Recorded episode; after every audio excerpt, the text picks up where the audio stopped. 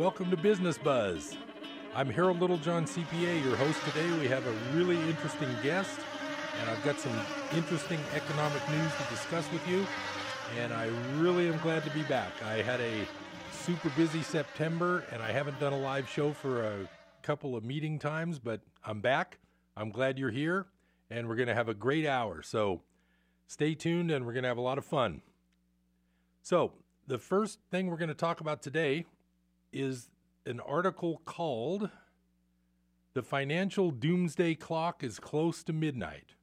Now, I think about this a lot because I like to share with you, the audience, things that I'm reading so that you can be at least on your toes as far as your economic news that you may not be getting from other locations.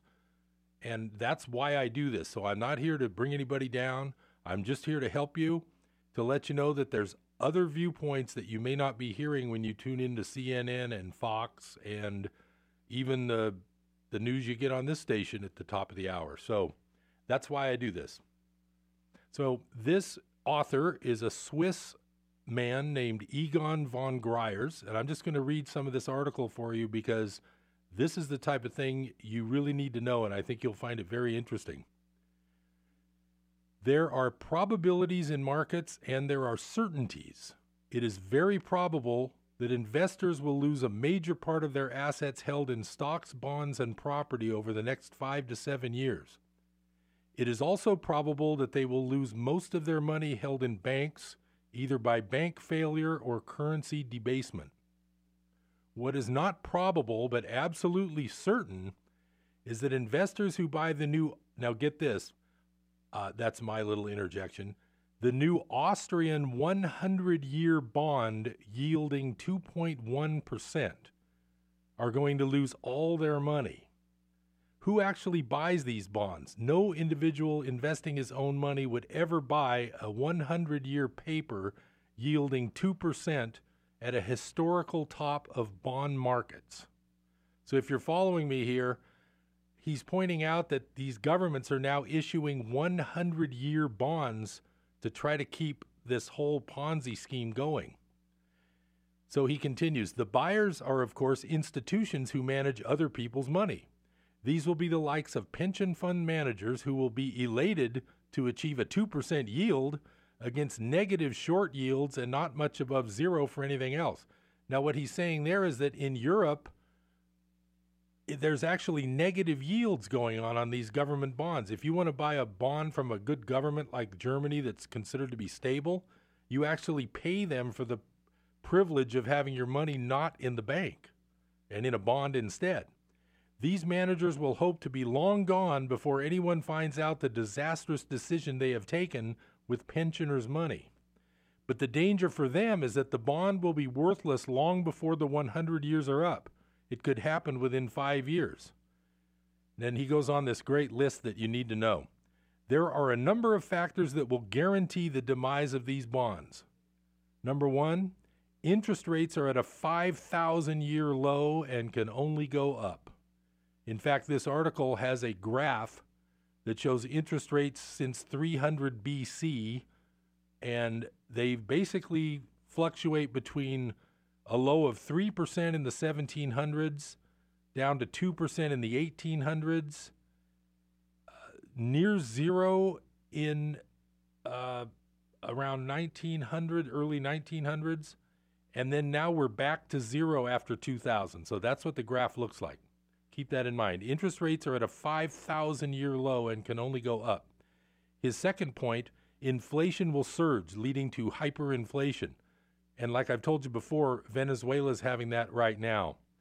Then the number three, sovereign states are bankrupt and will default. Now, what does that mean, will default? Well, what that means is that countries like the United States, that would be considered a sovereign state. We have a $20 trillion national debt that'll never be repaid. So that's what he's saying will default. Then his his point number four, since this is talking about a European Austrian bond, the euro will go to zero not over 100 years, but in the next five to seven. Now, keep in mind, folks, that your money is sitting with these type of pension fund managers. If you're a retiree with a CalPERS retirement, you're subject to this same thing. So I'm going to read on a little bit.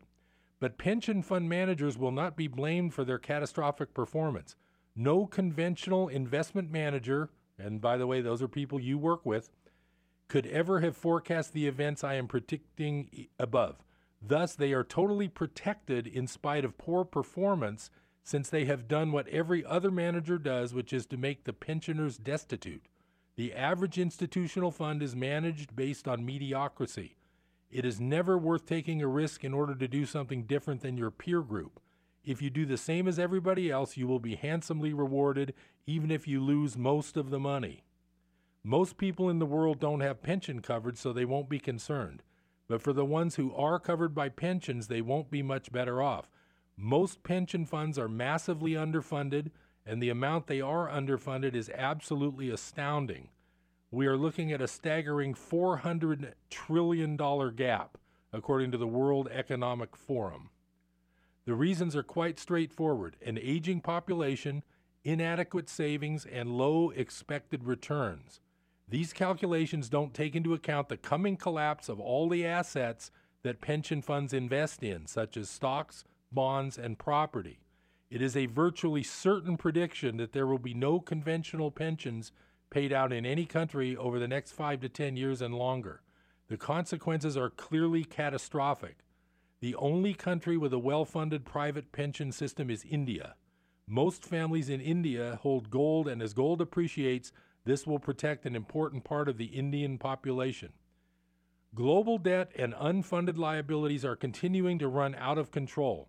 With total debt at $240 trillion, pension liabilities at 400 trillion, other liabilities such as medical care at say 250 trillion, and derivatives at 1.5 quadrillion, we are looking at a total global debt including liabilities of around 2.5 quadrillion.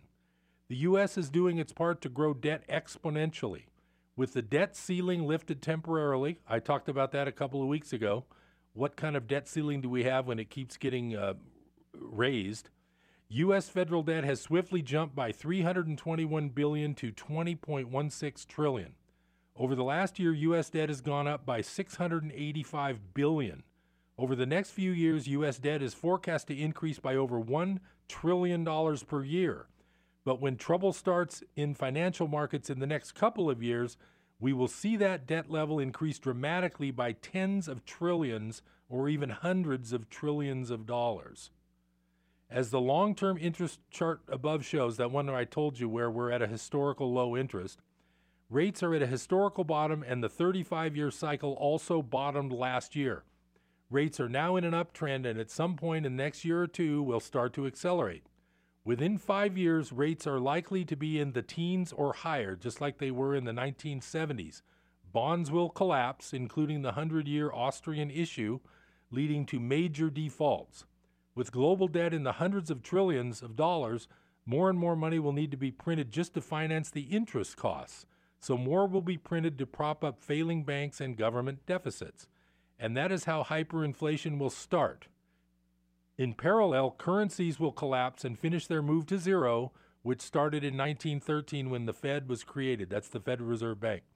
The Federal Reserve is a private bank created by private bankers for their own benefit, giving them total control of money. The Swiss National Bank is also a private bank quoted on the Swiss Stock Exchange, but it is not owned by investment bankers. 45% is held by the Swiss states and 15% by state banks. The rest is held by private shareholders.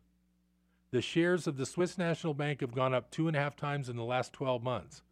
Now, get this the, the reason I'm saying this is the Swiss National Bank is sort of like our Federal Reserve, but for Switzerland. Now, listen to this. This is the biggest hedge fund in the world with a balance sheet of $808 billion. This is bigger than Swiss gross domestic product. For comparison, the Federal Reserve's balance sheet is 25% of our gross domestic product. So what he's saying is that in Switzerland, their central bank is actually buying stocks, and their central bank is actually four times bigger than ours in relation to the economy over there. But anyway, I wanted to share that with you because nobody else will tell you, unless you go looking for it, the facts about what's happening with the global economy and the money printing and the possibility of higher inflation. So if you do think that I'm, you know, crazy, well, I'm not sure if you do, but if you do, that's fine. Even if there's a 10% chance of me being right, can you afford to not make sure that you're covered in case that 10% is correct? That's the way I look at it. So, uh, like I say, you can call me anytime. I'm Harold Littlejohn. I've been in the same location for 27 years on Mangrove Avenue in Chico. You can call me at 895 3353. You can also write me, harold at hlittlejohn.com. You can visit my website, hlittlejohn.com, and get in touch with me, and we can discuss ways that you can at least prepare to protect yourself from the upcoming tsunami of debt that this whole world is facing, like this article just said. And uh, this, uh, the author's name is Egon, E G O N, Von, V O N, and then Greyerz, G R E Y E R Z. And if you want to look up some of his writings, just I would say you could probably Google that and and find these articles that I pick up and read. So, so that's my little uh, global economy uh, time for today. I um, promised you we have a real entertaining guest in here today. She's a local author. She's got a lot of interesting background in writing, and you're going to really enjoy uh, the things that she'll be able to tell us all about. I'm going to learn a lot more too. Uh, her name is Linda Mylink. How you doing today, Linda? Oh, pretty good. Great. Thanks for coming in. Thank you for having me. Well, uh, we're by the way, I am also a writer. I'm not published yet. I have a book that's in the works. And so I met Linda through my uh, writing club on the place called meetup.com. We meet every couple of weeks and go over our various projects with local writers. And Linda just has a great history of some of the things she's in, been involved with as a professional writer. So, Linda, you actually grew up in the Midwest? That's right. I was born and raised in Toledo, Ohio, in the heart of the industrial belt. My father was a welder in a factory. Wow. And so you ended up going to college in Toledo and that's right. And tell tell me about that degree that you got. Oh, I got a bachelor's and a master's degree from the University of Toledo, and um, actually in English literature. Wow. Um, and that's the the place that you the thing you do if you're not real concerned about making a living i guess but i did you know i've done pretty well for myself uh, finding ways to make money from writing right that's really good because a lot of people like to write exactly but it's hard to actually go out and make money doing it that's that's kind of tough. Right. I was at a conference one time and they said, How many of you in here would love to make your living by writing? And every hand in the room went up but mine because I knew how hard it was and right. how you have to scramble and what you have to go through right, right. Uh, to get it, to right. get there. Yeah. So, what what would you say would be you were a teacher for quite a while before you were actually a professional writer or did you kind of do it a little bit simultaneously or? No no. I uh, wrote mostly poetry. Uh, i think i wrote my first poem when i was about four years old. I always knew i wanted to be a writer. Um, and that's why i majored in english literature. I planned on getting a phd but i i really grew to hate critics they weren't writers, and I didn't want to be one of them. So uh, I was kind of faced with the idea of, of what to do with my life, and I taught as uh, when I was getting my master's degree, and I liked teaching English. Uh, when I came to California, I was close to 40, and I got my first job um, as a tech writer at oh, okay. Chevron, and right. I had to do technical writing, which was just horrible. Can you Now, imagine how going did- from poetry to tech writing? how did you end up with that job did you find it in the newspaper or something No, um, that's kind of interesting. I had worked uh, for a summer uh, at a refinery in Toledo, Ohio, and uh, I had learned all of the strange. They use this computer program called Volkswriter, and they were looking for someone in the Bay Area who knew Volkswriter, and I was literally the only person. wow well we're going to pick right up on that when we come back don't go anywhere business buzz will be right back after the break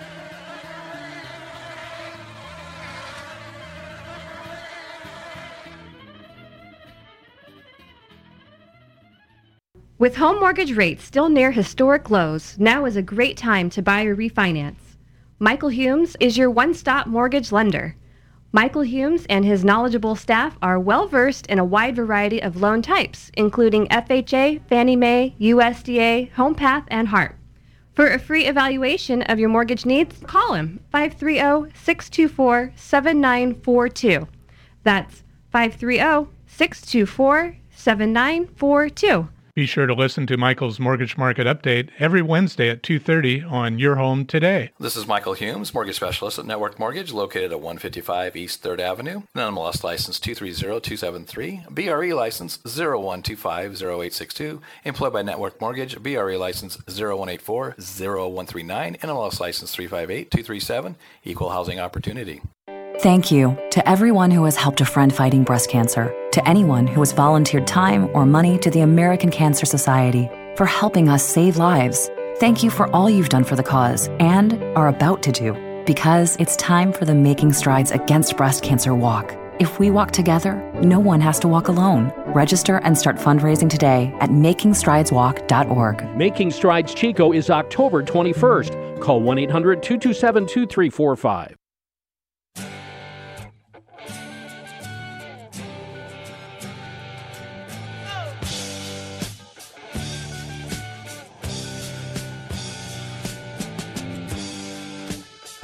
Welcome back to Business Buzz. This is Harold Littlejohn, CPA. I'm here with Linda Mylink. And we were talking about her first professional writing job was as a tech writer for Chevron Oil. Was that down in Richmond or something? In Richmond, exactly. And the topic we were discussing during the break was if a young person or a college student is interested in being a writer, you could probably warn them that they may not be writing their favorite style. So, talk about what it would be like to break into the writing business, and you might have to do something you don't really love right at the very start while you're learning.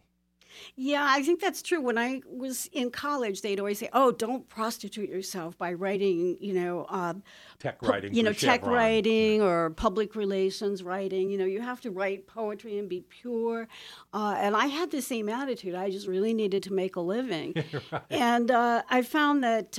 All the things that I needed to do as a tech writer to be concise, to be clear, uh, to be interesting, to try to keep people from falling asleep. All those things were helpful in any kind of writing. Every every genre you go through, every job you have, is always working towards the one thing, which is becoming a better writer. And I actually think these experiences and my experiences in journalism helped me to become a better poet. And today I still write and publish poetry, which is my first love. But I don't have I don't have any qualms about taking money for my writing. Well, yeah, you have to pay the bills and make a living, and that's normal.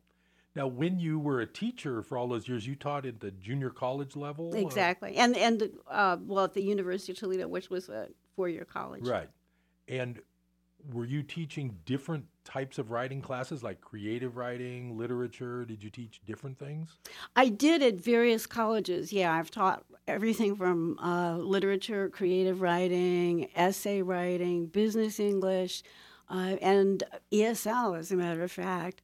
And um, I found, you know, the same principles are basically true in just about anywhere you go. You write concisely, you write clearly, um, and uh, you need to develop what your own style is. Now, would you have any advice for a young person that might be going to Chico State or Butte College right now that likes English literature and thinking of that major? Would you say teaching is a pleasant thing to do? I mean, I mean, every job has good and bad. I'm just your experience as an English teacher. I mean, did you feel like you got a chance to utilize your writing skills while teaching other people writing? I mean, Not or too- you feel no, like not you'd too do much. more? You'd like to do more writing. Well, you know, I love teaching, and I really, it's my second love, or maybe even my first love. I love teaching, but among other professional writers, some writers like to teach, some hate it. Right. And, you know, some people do not want to bother with other students' essays. And when you're teaching freshmen in college, I can't say that that's really inspiring unless you have a real desire to teach Right. as so well. yeah. So mm-hmm. so- so writers shouldn't consider teaching unless they really also want to teach. Oh yeah, it's Yeah, not it's not at fair. Robert Frost was the world's worst teacher. He used to say to the students, "Do you have anything particular you want to keep in these papers, and then he'd throw them out. Nice guy, or No, he was not a particularly nice guy. He wrote mm. beautiful poetry, but he was not a nice guy. He left, you know, he refused to support his family. They ate potatoes for dinner. He cheated on his wife. You'd never know it from reading his poetry. He sounds like just a wonderful man. is he the one who wrote "Good fences make good neighbors"? Exactly. That's the one I mm-hmm. remember of his because I'm not a huge poetry expert, so I'm sort of winging it on some of these guys. Oh yeah. Well, I don't think most people are. Yeah. Um, you know, that's not. Uh, it's not a very you know popular dinner party conversation making. Believe me, I know. Well, there's there are certain circles though where they are in these writing clubs, and I mean where they talk about poetry twenty four seven. Some groups. Sure. or- Yeah, there are yeah. some writing groups that are strictly poetry. I've been in them before. But back to your question about r- young writers and what they should do. When people always say, I always wanted to be a writer, that always strikes me as odd because, you know, if you want to be a writer, you write. You know, you don't say, I always want to do this someday. You just Right. sit down and write. And the wonderful thing about having a professional job is you have to get over writer's block. I mean, you have to. You can't just say to your boss, "Oh, I have writer's block. I can't write today." Right. Um, you turn on your computer, and everyone in the room does the same thing, and you start to write. And I think it's a fantastic experience. And my writing first writing teacher made us write two hours a day, and I think it's a great habit. Uh, some of the world's best writers wrote every day, and you develop the habit. And that's my better than inspiration, better than anything else. Right, If you just- want to be a write. writer, write. Right. Yeah, that's the problem. People think they want to do something and they think, think, think, and what they really need is just do. hmm Just, Yeah. just go in and do it. Now, the the real interesting part of your writing career was when you ended up after being a tech writer. Did you have some teaching time after that, or did you get into the other writing that we're going to talk about? Uh, well, when I was uh, at Par- the Paradise, when I went into journalism, I was not teaching at that time Right, until and after I. And you became a staff type journalist at the Paradise Post, Mhm, that's right. and was I- that around 1990 or something? Or That's exactly right. June 1990. Right. And so, what was that like? Your first job as a journalist, writing newspaper stories. I remember the first, the second day, I woke up and I had like three stories to finish by Monday. And I thought, this is insane. Nobody can write three stories by Monday. And I really thought hard about just not getting back. Right, because it seemed like it was just not going to happen. And then I thought, well, I'll just, you know, the, the, I, I'll just do my best and maybe they'll fire me. And I learned that you can write pro- a lot more. Not all of it's great, but you can write a lot more than that. Right, especially in- when you're on, and that's your job. and- Right, yeah, it's your job, Right. and uh, so. But I loved being a reporter so much. I would drive to work and think, "Oh my gosh, I would pay people to let me do this." Right, right. And I get, that's I get job. paid. Right. It was an amazing feeling. Yeah. So, do you remember your first story at the Paradise Post? I mean, does the or the one of the first ones? Does Um, I remember. Well, I have two memories. One was it was dreadfully hot, and I wrote a lot of weather stories. And then there was a woman who was 64 and had just gotten out of a, uh, a mental institution. And at the time that people were going to nursing homes, she finally got out of an institution and was starting her life. And I loved that story. And all during my career, I would see her walking back and forth to the store. And that story won uh, first prize for feature writing at the California Newspaper Publishers Association that year. So I had a good start. wow? And that was a wonderful story. So you were a prize-winning journalist your first year. my first month, I wrote that Your story first my first Wow. month. Yeah. That's, I had some good really cool. teachers along Yeah. the way, though. That was. Now, uh, did the staff at the post help you with things? I mean, were they kind of like experienced guys, or did you have to kind of do your own thing? It's I- okay to say whatever. Uh, yeah, I never found that going into a new job as a journalist, people are particularly helpful. Um, your your editor might be, but I think there's a lot of ego that goes on. I remember everybody would get up and go to lunch and leave me sit there, um, and I didn't. co- like competition. They Yeah, don't want to see somebody too good come in and Well, it's not that so much as they kind of just watch you and they want to see what you're going to be like. Are you going to be a team player? Are you going to be, uh, are you going to grab, are you going to steal stories from them? Are you going to stab them in the back? So I think that you know, yeah, as a journalist, I have to say it's a little. It's not quite hazing, but you kind of have to pay your dues, and you Right, know, and you write a lot of a while, really yeah. bad stuff. You get, you know, a lot of really boring stories to write, Right. Right. and uh, so no, I didn't find them helpful. My boss was very helpful, Mark Craddock. I still am in contact with him, and yeah, he was he was terrific. But no, I didn't find them to be all a welcoming.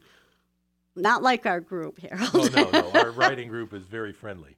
Very no supportive. Nobody's really making direct money at our group, so that probably helps it to be less competitive. And no, we're we're we're fine there. So how you were a reporter for a year and a half or so, yeah. Mhm. and then what was your next position with the Paradise Post? Well, I was there just there like six months or so, uh, and I was I became the assistant editor. There was a lot of turnover because people go to small papers and then they get a little experience and go to a better paper, which was what I expected to do. So there's a lot of turnover, and I became the assistant editor. And then, like, yeah, it was about a year and a half later that uh, I became the editor. Wow. So you became editor of Paradise Post, and you were the editor for Twelve years. 12 years. Mm-hmm. Wow, we're going to talk about some of that because I know it gets pretty interesting when when you're the editor instead of the reporter. So we'll get into some of those stories. So we'll be right back. Stay tuned to Business Buzz. See you in a minute.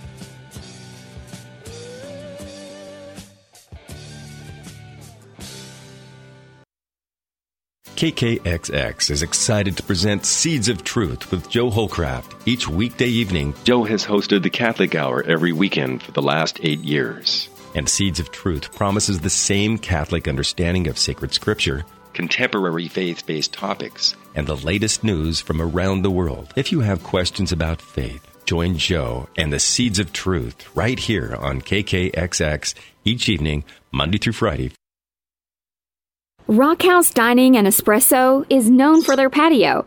Enjoy the ducks and chickens visiting the patio in their environmental, farm fresh, lively atmosphere. Rockhouse is an iconic landmark in Butte County since the 1930s. Seven minutes north of the Lime Saddle Bridge, only two miles past the hardware store. Originally built in 1937, the two buildings served as restaurant and tavern, shower house, barber shop, gas station, and cafe. The coffee shop is a cozy hangout spot, great for coffee and conversation, and working as both functioning dining and a fun look back at our rich Butte County history. Visit the patio and enjoy. Rock House serves burgers, pizza, coffee, and smoothies. Enjoy music and great ambiance, conversations, and service. And there's a Christian band coming October 7th, live at 5, live music every Saturday. It's Sinners and Saints on the main stage at Rockhouse Dining and Espresso on Highway 70 in Yankee Hill.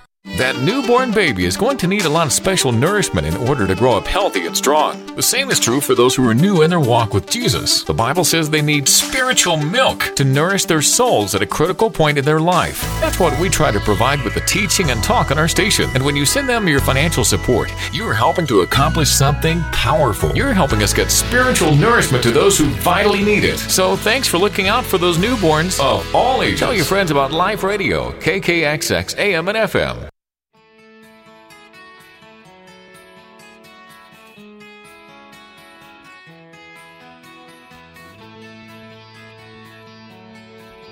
Okay. Welcome back to Business Buzz. We're here talking to Linda Mylink, and we were just talking about how she became the editor of the Paradise Post, and you were the editor there for 12 years? No, exactly. Wow. And this is during the era of dying or starting to die newspapers. Is that correct? Around early 2000s or Well, I around yeah. By the end time I left, uh, By small 2012 or so? newspapers. Right. Yeah. uh, Well, it was 2002 when I left. Oh, I'm sorry. Yeah, and I- it was it was just the beginning of the era when large uh, franchise operations started to take over the local news, which was is a complete disaster as far as I'm concerned. Uh, and you're pretty passionate about that. You were telling me that. Tell me, tell us about the uh, newspapers between Sacramento and Redding and what's going on. Oh, right. They they are all owned by a single newspaper, Bay Area News Group, and uh, by a, a, the same owner. And so there's no competition. And what they do is the, we, the Paradise Post used to have 15 people working about in the editorial department, and now it has two. and most of uh, so there's no competition, and they have nobody to cover anything except crime and a few basic stories. But for what's going on in government right now is anybody's guess. I mean, they could Right, be siphoning off no- millions of dollars. There's no reporting of it. There's no absolutely no reporting of it, and uh, you know you look on you look in the paper and there's like so and so had a car accident, and uh, it's like nobody cares, but you can run out and cover a, a car accident in 45 minutes. It takes time to do investigative journalism, and we don't have it anymore. At the time, the owners of the Paradise Post, when I worked there, they were independent. They were newspaper men through and through. We really believed in what we did. Uh, we were on a mission, and our mission was to be as objective as possible and to tell the truth, even when it hurt people you might like a whole lot. I had a good friend uh, who worked at town hall, and I used to always say, you know, if I catch you embezzling, I'll come over and I'll cry with you, and then I'll write the story. and the, there was this idea that newspaper people had no friends and they recognized no enemies. And that is completely, that idea is completely novel. I don't think most young people today even understand that that was the objective of most newspapers. It's sort of like these days the alternative people like on YouTube and things like that that are doing some investigative of investigation of things that mainstream newspapers aren't. hmm Yes, they do. They do some of that, but what I've heard from them because I listen to some of them, they've been strangled revenue wise. Like Mhm. 5 years ago, this one guy was saying if he put up a YouTube video every few days that got 10,000 views, he could almost make a living doing YouTube videos. And what YouTube being owned by Google, which is basically a CIA front, hmm they now cut out that revenue so that the alternative viewpoint people can't really make money on YouTube anymore. And I'm sure it's that way on a lot of web based reporting. So they're basically strangling any alternative news. Exactly, and strangling is a really good word. And when I was at the Post, uh, we really tried on our editorial pages to get as many opinions as we could. We I had one guy who was a libertarian, and he would write three letters to the editor a week, and of course we couldn't publish all of them. And he was a pretty good writer, and he used to call all the time and accuse me of not publishing him because I was trying to strangle his news. And I said, "Why don't you write a column?" Because he had really good ideas. And I considered it my job and my duty to um, have the community express as many opinions as possible. It wasn't, we had our own editorials, and that was our opinion. But on the other hand, we really welcomed others, and you could see them all on the same pages.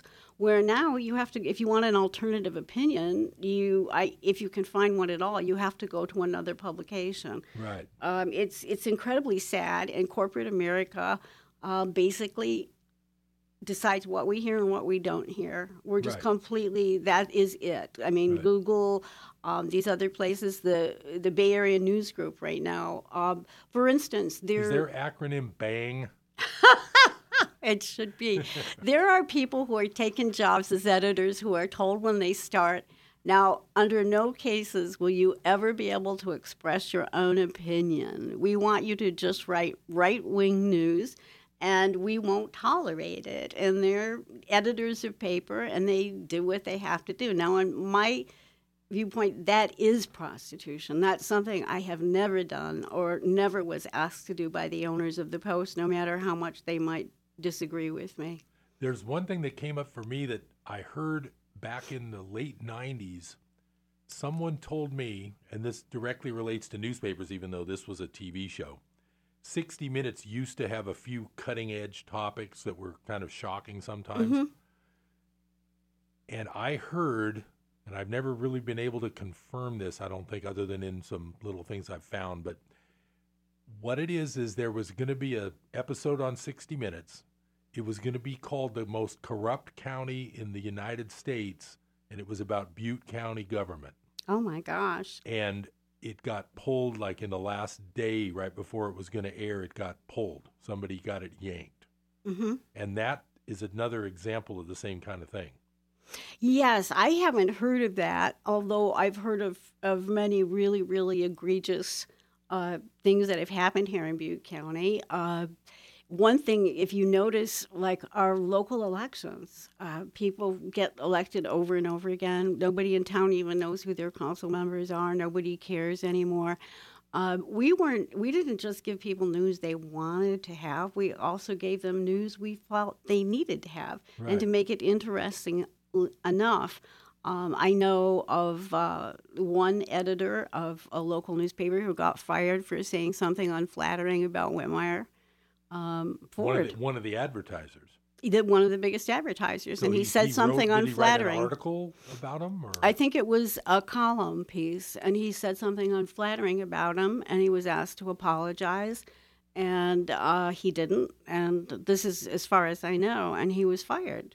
And when I was at the Paradise Post, the advertising department was totally separate from what what we right. They would keep it did. like like church and state. You have exactly, a separation. Exactly. Right. And if somebody came to me from the advertising department and said, you know, wow, can you do a story about this or that?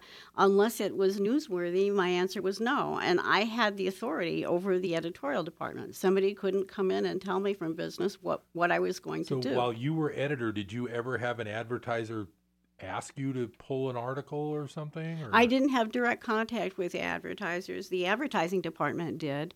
Um, and sometimes they would come over and um, just say, "Well, whoa, it'd be really great if you did a story about this guy." Usually, it was that kind of thing. Did um, they ever come over and say it'd be really great if you didn't do the a story about mm-hmm. such and such? They usually would come over and say, "I don't think you should do this story." One I remember was we were doing a story. well, they commissions, right? Yes, yes. okay. uh, we were doing a story about whether it was less expensive to shop in Chico or Paradise. And the answer was it was cheaper to shop in Paradise. And they did everything. The advertising department really didn't want that story. They keep coming and saying, "I don't know how you're going to do it. It's not going to be fair. It's it's right. you know." All of a sudden, they're interested in your statistical ability to do a correct article. Exactly. before they never cared. Exactly. And that was because, the kind of thing right, they would do. Yeah. Because most of the advertisers are from Chico. Right? Exactly. No, yeah. no. At, at, that time, we had a lot from Paradise. Oh, it was kind of, I think, the opposite. From Chico was not didn't want to hear that story. No, that... mostly the people from Paradise didn't want to hear it because it was cheaper to shop in Chico.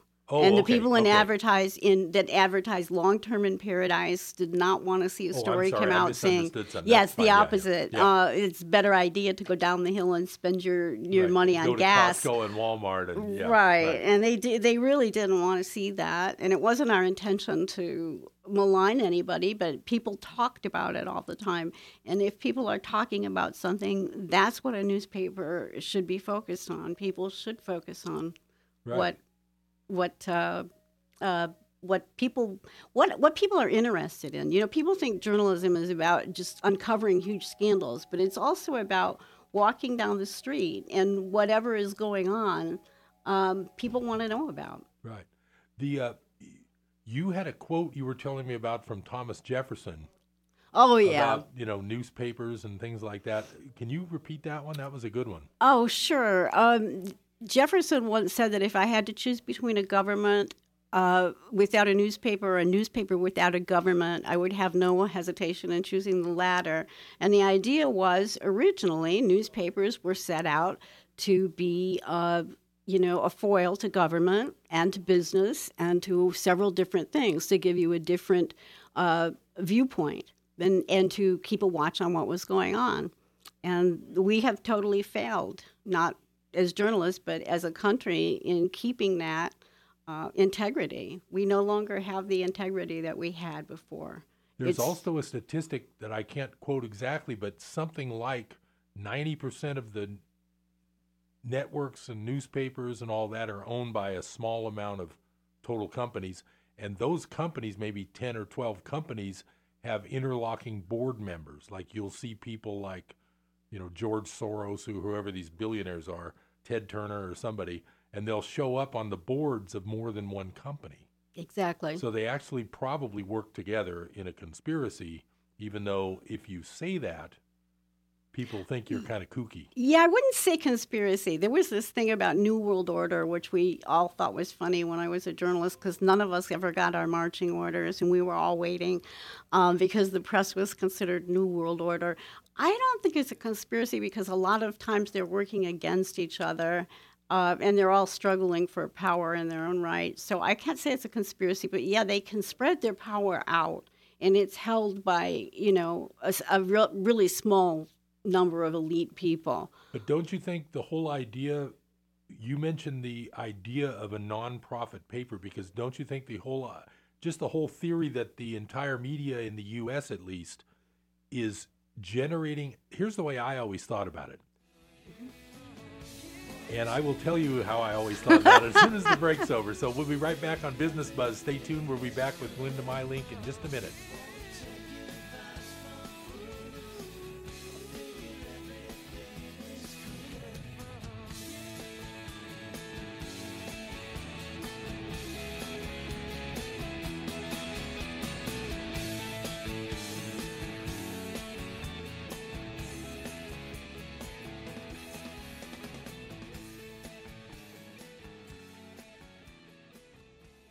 It seems like every day I'm asked about vitamin D in the sun. The main question being, how much sunlight do I need to expose myself to get an adequate level of vitamin D? So my answer is simply use your head. Five or ten minutes in the sun is more than sufficient to create enough vitamin D to maintain good health. Maybe staying out in the sun all afternoon to get your vitamin D isn't the smartest thing in the world. It might not be a bad idea to talk to your primary care provider about getting a test to see how much vitamin D you have circulating in your body. That could tell them whether or not you might need supplementation orally, which is the American Academy of Dermatology's recommended way to supplement vitamin D. So while the professionals work out exactly how much vitamin D we need in our system, use common sense, protect if you need to, and consult your primary care physician if you think you might be deficient in vitamin D. I'm Dr. Paul Sabin, and that's the skin you're in. If you have skincare questions, make an appointment today with Dr. Paul Sabin of North Valley Dermatology. Call Dr. Paul Sabin today at 342 3686. Again, that's 342 3686. How to be a great dad in 15 seconds. Bike ride, go fish, walk in the park, phone call, milkshake, play catch, picnic, fly a kite, tell jokes, laugh, talk, read a story, tell a story, bumper car, swing set, bowling, pillow fight, cut loose, stay tight. Whew. Because the smallest moments can have the biggest impact on a child's life. Take time to be a dad today. Call 877 4DAD 411 or visit fatherhood.gov. Brought to you by the U.S. Department of Health and Human Services and the Ad Council.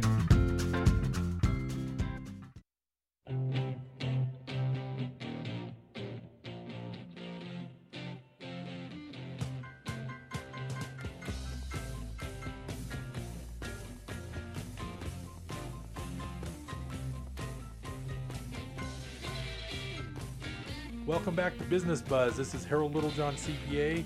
We're talking with Linda Mylink, the journalist, editor, of, former editor of Paradise Post, author, and I had had a thought before the break that I'm going to continue on right now. The entire theory of the press in the United States has advertisers buying advertising space or time, and networks and newspapers supposedly staying objective.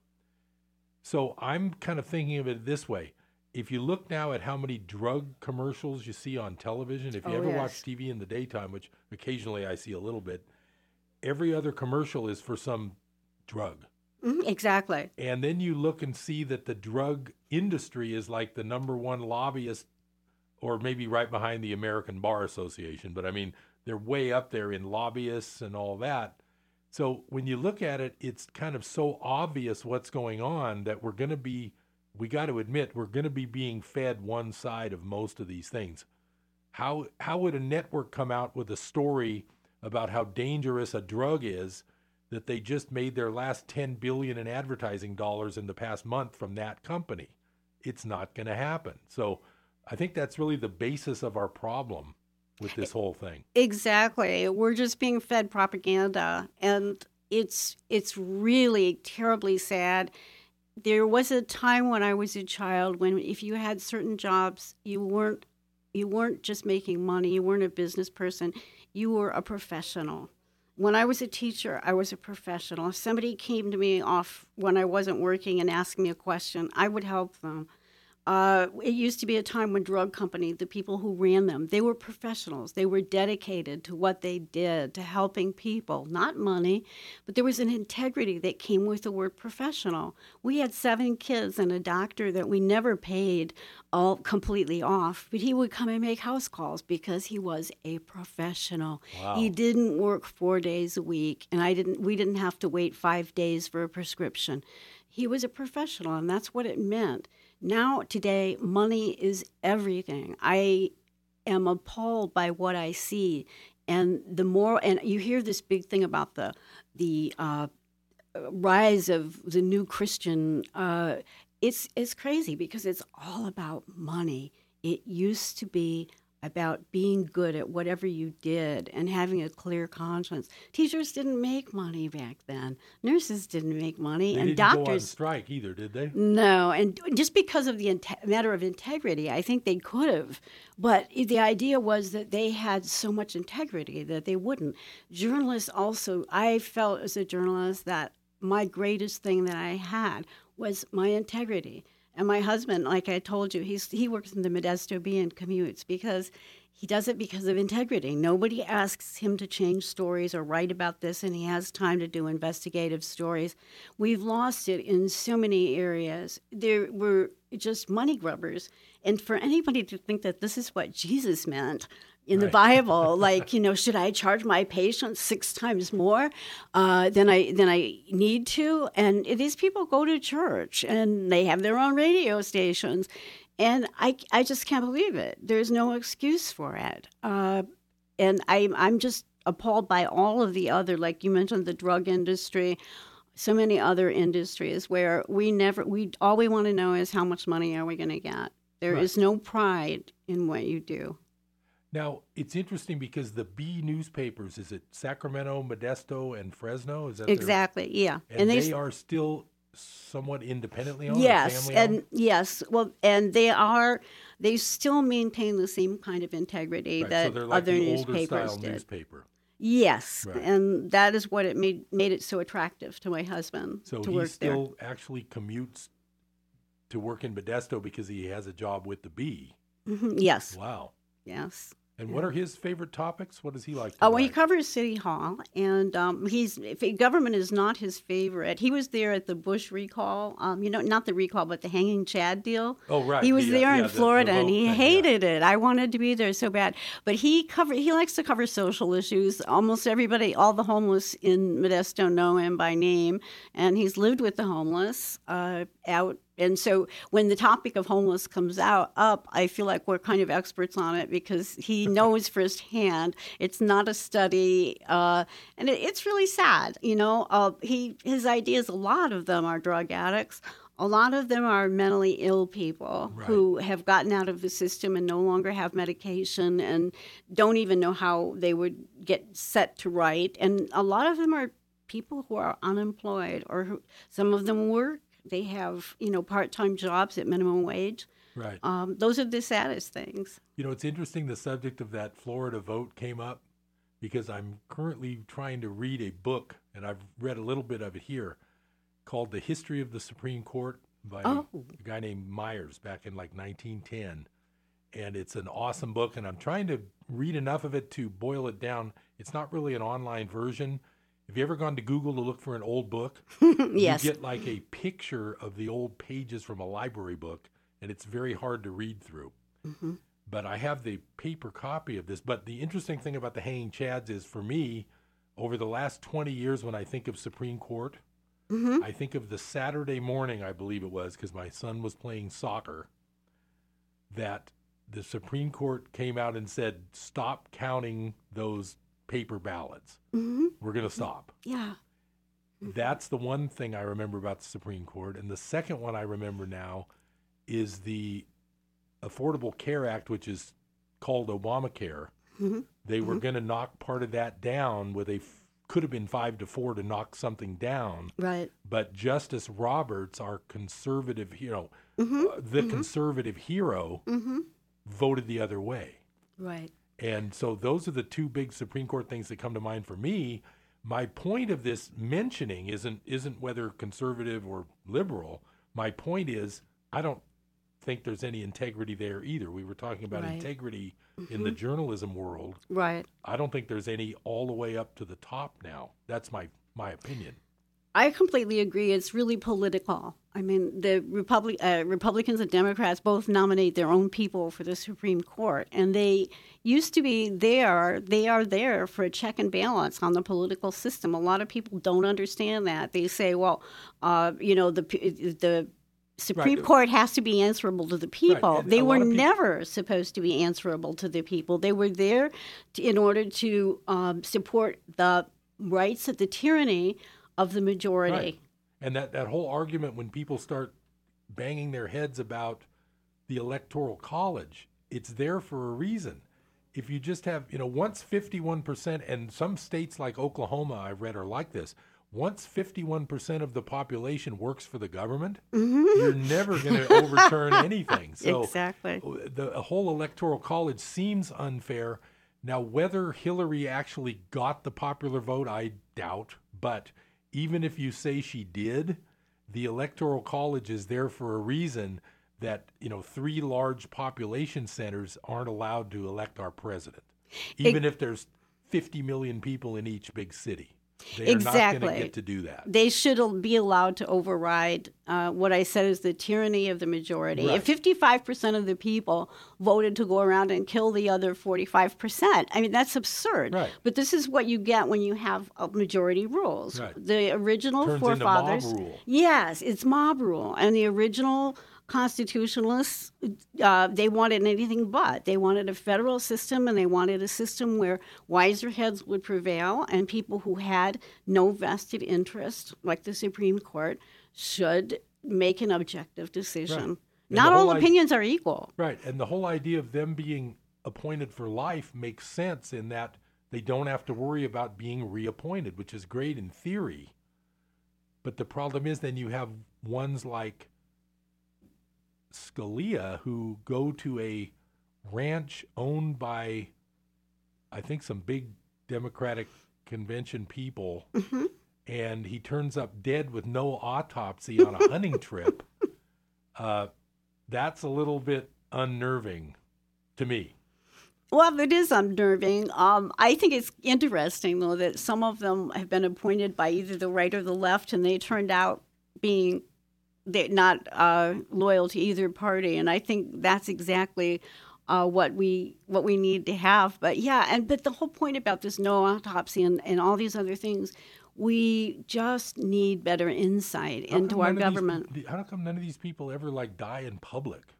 They never. die, I mean, not, not that I want them to die. How come they don't like die in a car? Well, they can die in plane crashes all the time. but I mean, Right, How come they don't like keel over during the Supreme Court uh, case? Well, I don't know. mean, most I think most of us should happen once in a while. But Yeah. it's always at a at a at a away place or a foreign country.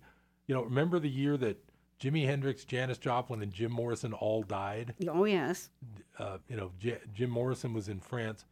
Uh, I think Janis Joplin, I don't believe she was in the U.S. I know Jimi Hendrix lived in London, Mhm, but you know, every one of these big deaths is very suspicious, and uh, know that's a whole nother topic. Have you ever read about Laurel Canyon?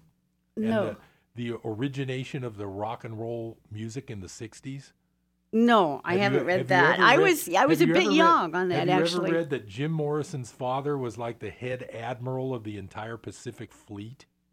No. And did you ever know that David Crosby's family is some gigantic Dutch royalty from the 1500s?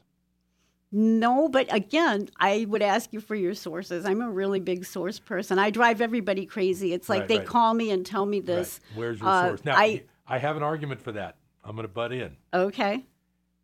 if I'm in a system that's working against me and crooked, I'll never be able to quote the New York Times or the Washington Post with any of this alternative news.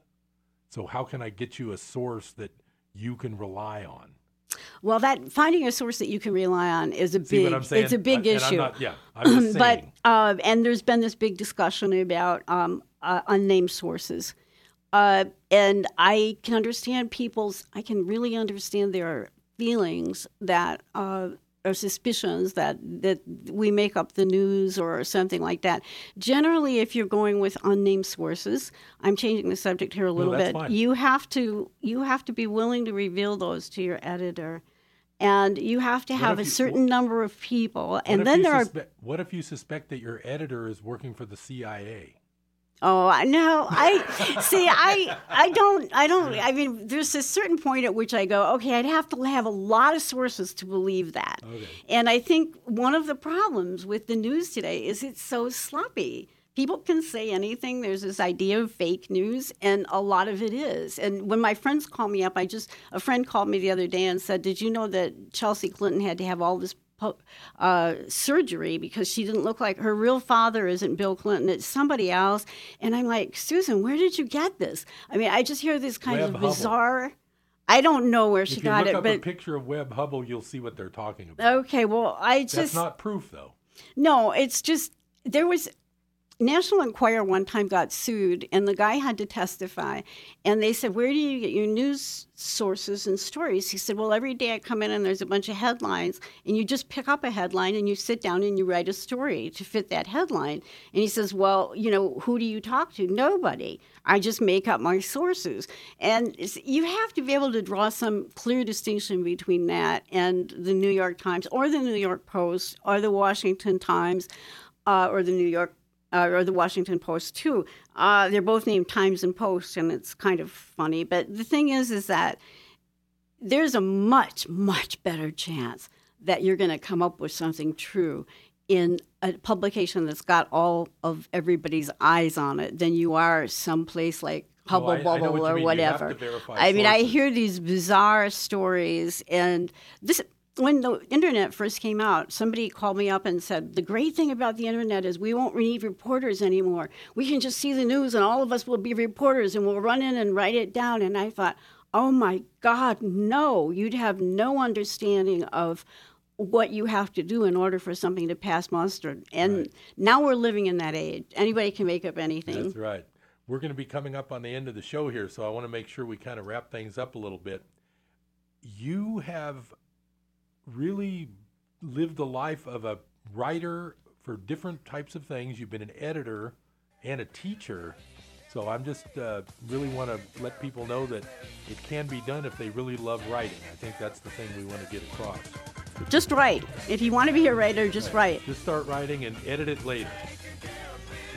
Well, thanks a lot, Linda. That was really great having you here. I Okay. Thank you. Thanks a lot. hmm Okay, everybody. See you next time on Business Buzz.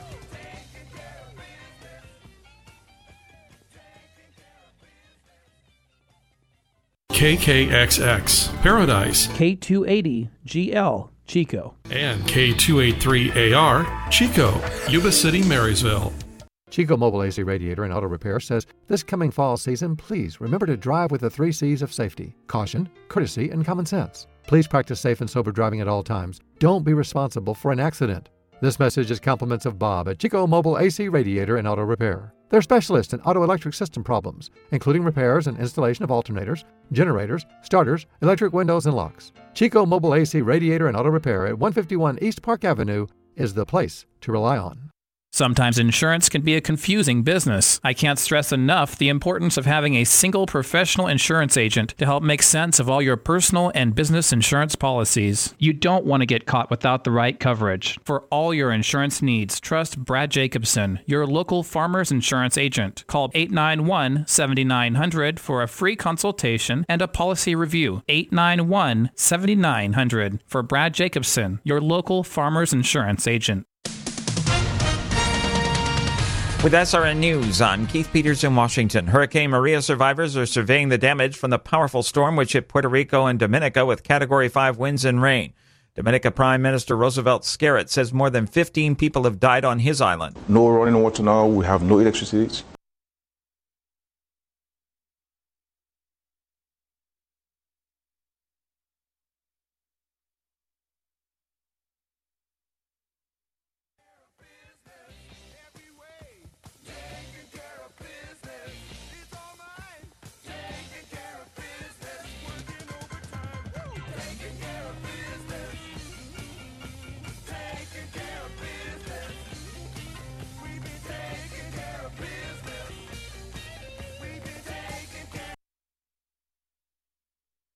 KKXX, Paradise, K280GL, Chico. and K283AR, Chico, Yuba City, Marysville. Rockhouse Dining and Espresso is known for their patio.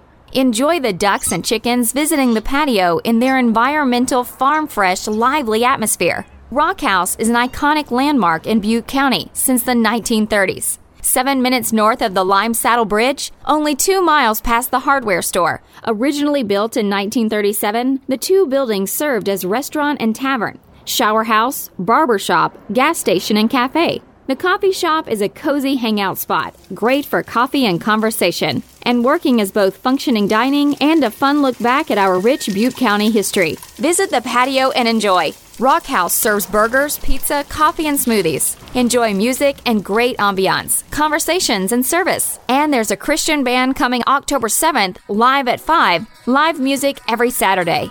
It's Sinners and Saints on the main stage at Rockhouse Dining and Espresso on Highway 70 in Yankee Hill. With SRN News, I'm Keith Peters in Washington. President Trump isn't backing down.